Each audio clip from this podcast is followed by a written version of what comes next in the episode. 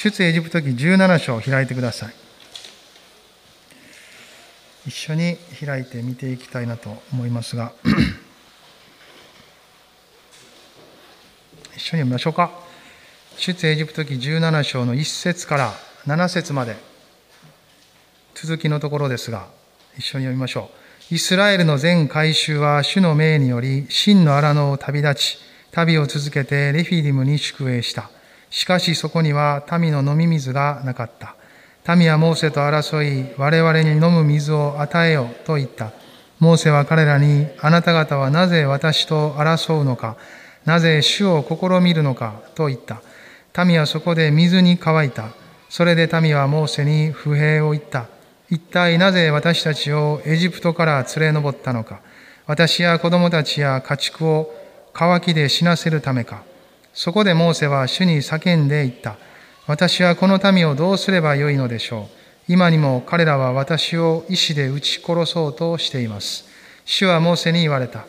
民の前を通り、イスラエルの長老たちを何人か連れて、あなたがナイル川を打ったあの杖を手に取り、そして行け。さあ、私はそこ、ホレブの岩の上で、あなたの前に立つ。あなたはその岩を打て、岩から水が出て民はそれを飲む。モーセはイスラエルの長老たちの目の前でその通りに行った。それで彼はその場所をマサ、またメリバと名付けた。それはイスラエルの子らが争ったからであり、また彼らが主は私たちの中におられるのか、おられないのかと言って主を試みたからである。まあ、荒野の旅路をたどってます。主の奇跡によって、その恵みによって、エジプトから脱出したイスラエルの人々ですね。モーセとアロンに導かれて、荒野を旅し続けてますけど、まあ、飲み水に困り、食物の確保に悩み、人々は不平を言い、その都度ですね。そしてモーセは主に叫ぶ。それをしばらくちょっと見てきたと思うんですけど、でも主は彼らを養い、導かれ続けてるんですね。主の民として見ておられます。そして彼らに聞き従うというチャレンジをですね、与えられたんですね。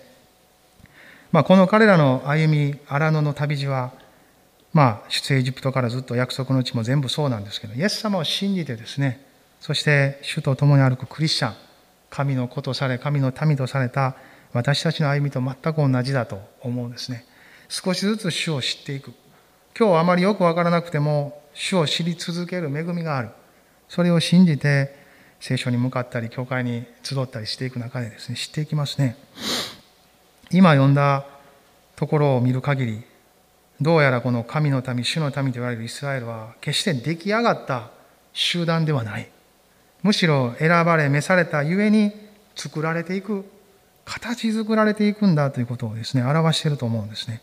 ですから私たちも自分の何か不足を見たり、あまだまだあかんなと感じたりするときもですね、いや、でも作られていくっていうところを失わずにですね、それで終わりじゃなくて、それでもう評価して算段して終わりではなく、だからこそ主が恵みによって私を作り変えてくださる。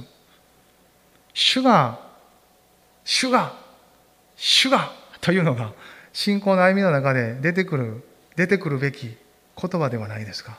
私が、私が、私がからですね、主が、主が、主がと。ね私たちもこれから作られていく宝石の原石みたいなものですよね。年齢が若い人はもっと人生でもそうかもしれません。でも、年齢のいかんにかかわらず、皆信仰者としては、宝石の原石のような一人一人ですから、歩み、荒野のようなところを歩みながらですね、私たちも人生を歩きながら作られていくんですね。ここで見ることができるのは3つのことですね。一つは、民の不信仰です。そして、モーセの信仰です。そして主の恵みです。民の不信仰は2節3節に現れていますよね。まあ先ほども読みましたが、水がなかったから、まあモーセに対して、ここでは争ったとありますので、まあ文章ではね、そんなにきつい言葉ではないかもしれませんが、争ったというぐらいです。モーセはまた殺されると思うぐらいに彼らが迫ってきているのを感じているわけですから、彼らのもう飲み水がないところから来るいろんな感情、ね、いろんな思い、言葉は激しいものだったと思います。不平を言った後も書いてます。これまでの記事の中にも不平を言ったっていう言葉が出てきましたけど争ったっていうのはここが初めて出てくる。それぐらい激しかった、まあ、度重なる飲み水のなさ食物のなさ。食物はマナが天から不良になったから幾分か満たされてる。でも飲み水は絶えず求めないといけない荒野の旅路です。私たちは食べ物にこそ困ってないけど霊的にはある意味では霊的な存在として作られた私たちも渇きを持って主からのものを受けないと枯渇していきますよ。イエス様を信じるとは霊的な存在者として生きるということです。それまでは死んでいる状態です。罪のゆえに。でもイエス様を信じた時に人は生きるんです。それは肉体を持って魂を持って生きるだけじゃなくて霊的な存在者として生きるんです。だから霊の目が開かれるので神様が分かるようになってくるんです。信じてイエス様を受け入れる時人は神が分かるようになる。ですから神様に愛されていることも信じてからの方がよく分かるようになるんです。信じれば信じるほど受け取れば受け取るほど分かるようになっていきます。イスラエルの民も今その始まりのところをたどってるんですね。モーセと現れ不平を言い最後の7節ではですね主がおられるのかおられないのか神様の存在までもですね疑うようになっているほどに彼らは現実に圧倒されたんですよね。人私たちもそう今もそうじゃないですか。いろんなことがあるともう神様なんかおるんかいなと。おるのはそれは分かってるんですけどでも言葉として心としてはもうおらんかのように感じるんですよね。おったらなんでこんなことが起こるんですかって。もういろんなものにぶつけたくなる言葉がどんどん出てきます。あいつのせいやこのことのせいや世の中のあれのせいやあの政治家のせいやとかですねいろんな出てくるんですけど、まあ、でも突き詰めればですね私たちがもっと背後におられ全てを作られた方を信じていないところから来ていることです。その信頼が確かなものであればこの世界を作り私を作ったこの人生を生きようと与えられた方と一緒に歩くのでいろいろあってもですね耐えるべきところをはっきりとさせることができると思います。荒野でのさまざまな状況欠乏が不信仰をあらわにした。これはなかったわけじゃなくてあったものが状況と環境を通ることに出てきただけです。本来ある人間性の中にある不信仰がですね主の恵みによって掘り出され浮き彫りにされたんです。ああ結局私は自分の力で神を信じることができないんだ。クリスチャンになってからもそうですね。自分の力で信じてやるということよりもですねむしろ自分の力はどんどん弱められていくことを経験していくんです。そしてああ本当に主を信じていることも主の恵みなんだなということを感じていくと思うんですね。神様は恵みの上にこの彼らの不信仰が浮き彫りにされるところを通されていきます。ですが主はチャレンジしておられるので主の望みとしては聞き従ってほしいと願っておられるわけです。恵みによってですね。そういう彼らの現状の中にあるんです。しかしモーセはどうですか？モーセには信仰がありますよね。彼らの不平を聞き殺されそうになる勢いで迫ってくる彼らのことを受け止めながらですね。でもモーセもどうすることもできないんですよ。水を作り出すことも自分で穴を掘ってですね。やったところでもう数日しか持たないですよね。一人で掘ったところでですね。モーセもどうすることもできないことですから彼はでも諦めなかった。腐らなかった。一緒に文句言わなかった。むしろこの旅に導いてくださった方のところに帰ったんです。主はあなたがこの旅を導かれました。とすれば今この現状この気球の時にもあなたが救ってくださる助けてくださると信じます。どうぞ主をどうしたらいいか教えてください。と主に叫ぶというところに向かっていくんです。それがこのモーセの姿4節一緒に読みませんか。そこでモーセは主に叫んでいった。私はこの民をどうすればよいのでしょう。今にも彼らは私を石で撃ち殺そうとしています。主を救ってください。助けてくださいですよ。何かあったら神様のところに帰ることができる。これこそ私たち信仰者の最もなよりどころですよ。信仰が本当に素晴らしいと言えるところです。いつでもここに行けるから。いつでもこの方に呼びかけることができるからです。真の養い主主に向かう。この旅を初めて導き成し遂げてくださる。しっかりと約束の地に導かれる主ご自身に彼は帰ったんです。事実神様は無謀なチャレンジを与えないですよ。私たちに追い切れないような。私たちが主を信じるならば追い切れるものをチャレンジしてくれてるんです。自分の力では無理ですよ。でも主を信じるならば乗り越えていくことができるので信仰のチャレンジなんです。事実、出エジプトでエジプトから脱出した時も、神様は無謀なことをしませんでした。海沿いの近道を通ってカナンの地に入らす道は行かなかったんです。なぜなら、そっちは警備が重厚でですね、戦いが勃発するからです。まだ奴隷から脱出したばかりの整えられてないイスラエルが勝てるわけがない。また恐れて帰ろうとするかもしれない。彼らのことを配慮して、神様はちょっと遠回りだけど、そういう戦いのない荒野の道を選ばれたんです。そういう配慮のある神様です。私たちの力、主を信じるならば乗り越えれるということに期待した、そのようなチャレンジを与えてくださっているんですね。ですから、それを受け取る私たちの方でも、一番大事にするのは、主を信じるということです。この導きを与え、私たちを歩みを助けてくださる主ご自身にかけることなんです。それが聞き従うことですよ。聞き従うとは頑張って私たちが何か神様にやろうとしていることを達成させなということというよりもですね、主が導かれている通りにその都度その方法でタイミングで一歩一歩主に従うことですよ。信頼して。そのことを主は導いてくださった。モーセはそれを知ってました。なぜですか？モーセはここに来る前に40年荒野にいたんです。彼はエジプトで全てを身につけたんですよ。当時の王宮で。帝王学ですよ。教育においても、軍事力においても、政治力においても、全てにわたって最高の学問を学び身につけた人です。しかしいろんなことがあって追われて、荒野で40年過ごすことになるんですね。そこでは全く関係のない羊飼いですよ。イテロっていう人の羊を飼って40年。でもその荒野での生活が彼の中で不屈の魂と忍耐を作ったんです。そして本当に自分は何者でもないという健全な意味でですね、自己卑下したりとかセルフイメージが低いとかいう意味でなく、本当に一人の人間ができることは儚い。しかし主が私たちを固く保っていてくださるんだという信仰を彼は受け取っていくんです。何もないところでだからこそ身につけることができたものです。すべてが揃ってたらそんな信仰は身につかないですよ。神様から祝福されてるのか、人から祝福されてるのか、この世から祝福されてるのかわからないからですよ。でも何もないところであるならばもう何もないんだから、そこに芽生えてくるのは神様への信仰だけになるんです。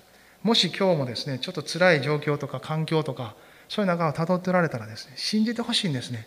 主はその中であなたを作っておられる。そして本当に絶え果てることのない神への信仰を育てておられるんだということです。そこには神様の豊かな恵みが注がれていきます。民の不信仰、モーセの信仰、そして最後に見たいのはこの主の恵みですよね。神はそのモーセの叫びを聞いてくださった。そして一つの方法を与えられたんです。それがこの5節、6節に書かれてあることですね。主はモーセに言われた。民の前を通り、イスラエルの長老たちを何人か連れて、あなたがナイル川を打ったあの杖を手に取り、そして行け。さあ私はそこをホレブの岩の上で、あなたの前に立つ。あなたはその岩を打て。岩から水が出て、民はそれを飲む。モーセはまあその通りにしていくわけですけど。彼は従順ですよね。主の方法、タイミングに従っていくんです。主が語られたことは、ホレブの山の岩の前に立てということです。その岩を打つと、その岩を打つのはあの杖です。モーセが出エジプトする前から神に与えられた杖ですよ。信仰の杖であり、それは神の力とエジプトへの裁きを表す杖です。裁き主であり、力ある神様の杖を持って岩を打てと。すると岩から水が出て民が飲むことができる。もう奇跡ですよね、これ。岩を打っても水なんか普通出ないですよ。これはまあ神様の奇跡なんですけど、主はそのことを示されたんです。この前の段階でもですね、苦い水が甘い水に変わる一本の木を投げつけようと言ったんですね。ここでは岩を打てと言ったんですよ。パウロはですね、これ第一コリントの中で書いてます。あの打たれた岩とはキリストですと書いてるんです。そうですね、キリストは岩ですよ。聖書のあちこちで岩として描かれてます。ここでもキリストの雛形として描かれてるんです。そしてキリストは打たれたんですね。どこで？十字架で罪人として血を流して打たれた。まさにこれはキリストなんですよ。そして十字架から流れるその血は血だけでなく命は信じるすべてのものに命を与えるんです。イエス様の血を、その贖いの血を受け取る者は罪が許され、神の前にまっすぐに立ち、そして永遠の命を受け取るんです。永遠の命とは神様が分かり、神様と共に過ごし、主がここにおられる私のそばに人生に、共に歩いていく人生が始まるということですよ。その共にある人生の始まりは、果ては天の御国にまでしっかりと導くことのできる永遠の命なんです。それを彼らにもこの時指し示されました。あなたたちの不信仰は、この岩なる方が撃たれたことによって覆われたと。神様は一切ここで裁きを宣言していない。彼らの不信仰、モーセに食ってかかる争いの心、すべてを包んでそれを受け取り、そして裁きの杖を持って岩を打ったんですよ。身代わりに。イエス様の十字架も私たちの罪の身代わりですよ。不信仰を見るとき、足らなさを見るとき、一切のものを見るとき、この十字架を見るならば、同じように打たれた岩からの水が十字架から流れ、私たちに命を与えていきます。力強いメッセージがこのところにも隠されてるんです。荒野で彼らはそれを経験していきます。そして少しずつ神の恵みというものを受け取っていくんです。このところの名はマサ、あるいはメリバと名付けられた。彼らが主を試みたからです。作られたものが作り主を試みるなんてなんと不遜な、なんと大いなる高慢な態度でしょうか。おい、お前が神だったら力見せてみろ。こういうことですよ。どう考えても旗から見てたら不遜な態度じゃないですか。作り主の前に私たちが取るべき態度は、ああ、主よ、あなたは神です。私の主です。どうぞ、あなたの道からを私の人生に表してくださいと。この方の存在を信じて恋願うことじゃないですか。そしてそれを主は確かに聞いてくださる方ですよ。そのような方を前に彼らはでも試み、争ったのでメリバ、マサと名付けられた。そして聖書のあちこちでですね、これ出てくるんです。あのメリバでの日のように、マサでの時のようにあなた方は心を堅くなにしてはならない、不信仰になってはならない。詩篇にも出てきます、ヘブル書にも出てきます。あちこちに出てくるんです。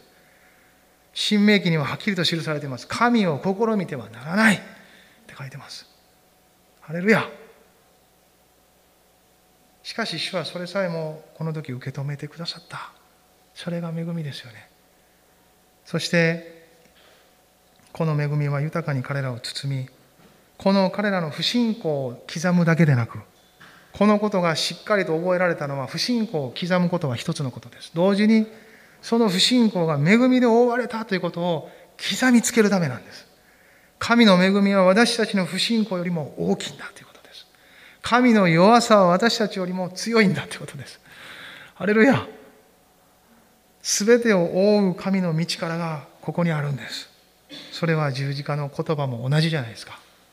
私たちは今その前に一緒に立ってます。柏ゴスペルチャーチも剣道して18年。全ての歩みを考えたら30ちょっとぐらいあるんですけど。その歩みの中で私たちが見出したものはある意味で同じじゃないでしょうか。私たちの不信仰と同時に主の恵みの大きさです。これだけが称えられるべき一つのものではないかなとそう信じます。立ち上がりましょう。そして祈りましょうハレルヤハレルヤ。今それぞれにですねどうぞ主の前に一人一人の祈りを捧げてください。ハレルヤハレルヤ。イエス様感謝します。あなたの恵みが今日も豊かであることを心から感謝します。中継で礼拝している人も CD の方々も一緒に主をあがめましょう。この恵みの時、記念の時は、もう一度主の恵みに私たちの心を向けて、そして私たちのすべてを主に覆ってもらう時です。ハレルヤ、ハレルヤ。自分を見つめて、あらゆる不足を感じ、何もないように感じても、主には全てがあることを認めて受け取る時です。ハレルヤ、ハレルヤ。今、イエス様の前に短くそれぞれに祈ってくださいハレルヤイエス様ハレルヤイエス様。あなたをあがめ賛美しますあなたをあがめ賛美しますハレルヤハレルヤ今主イエスキリストの皆によりお一人お一人の祈りと合わせてお祈りします。アメン。